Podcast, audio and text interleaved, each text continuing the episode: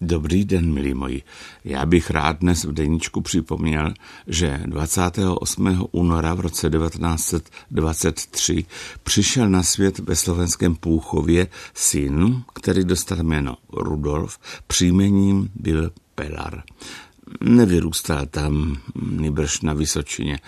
V Brně pak absolvoval gymnázium a protože tíhnul k jazykům, tak chtěl studovat na Filozofické fakultě češtinu a němčinu. Ale na podzim roku 39 byly zavřeny vysoké školy u nás a tak pro něj jedinou volnou zůstala konzervatoř.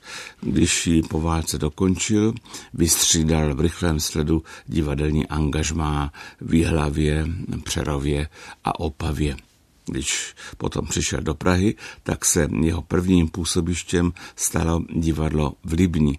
Pak hrál v hudebním divadle v Karlíně a nakonec natrvalo zakotvil v městských divadlech pražských. Kromě činohry inklinoval ke zpěvu. Díky propojení herectví a zpěvu pochopitelně našel uplatnění v Karlínském divadle, také později v městských divadlech pražských hrál často v muzikálech. Viděl a slyšel jsem ho v Lázeňském divadle v Luhačovicích, Někdy v zimě to bylo. A ta zima se vyskytovala i v hledišti a na jevišti. Hrál se tam jakýsi kus, už si nepamatuju jaký, akorát, že v něm vystupoval Jan Kačer a ještě jedna mladá herečka, která byla v šatech s krátkými rukávy.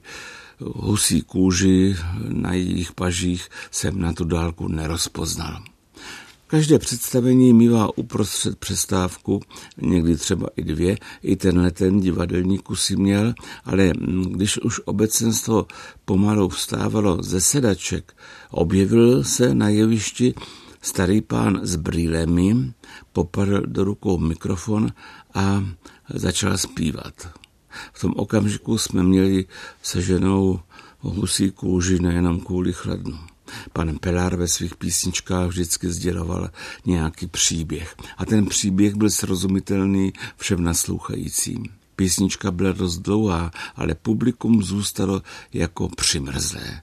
Když dozněla poslední sloka, diváci okamžitě roztáli a potlesk trval neméně dlouho než celá písnička.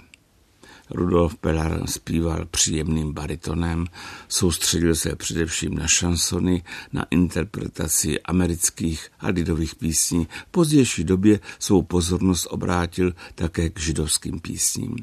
Víc než 30 let také vyučoval zpěv na státní konzervatoři v Praze se svou manželkou Lubou Pilarovou vytvořil už v 60. letech překladatelskou dvojici, která uváděla na český trh stěžejní autory Faulknera, Hemingwaye, Salingera, Millera. Zvlášť aktivní byl v tomto oboru především v 70. a 80. letech, kdy nemohl vystupovat v televizi a ve filmu. Já jsem rád, že jsem měl možnost se s ním setkat tak na dálku v onom divadle a pek ještě u telefonického rozhovoru pro pořad Téfa. Byl v něm takový, jakým se jevil ve svých šansonech. Milý, přátelský, hluboce lidský.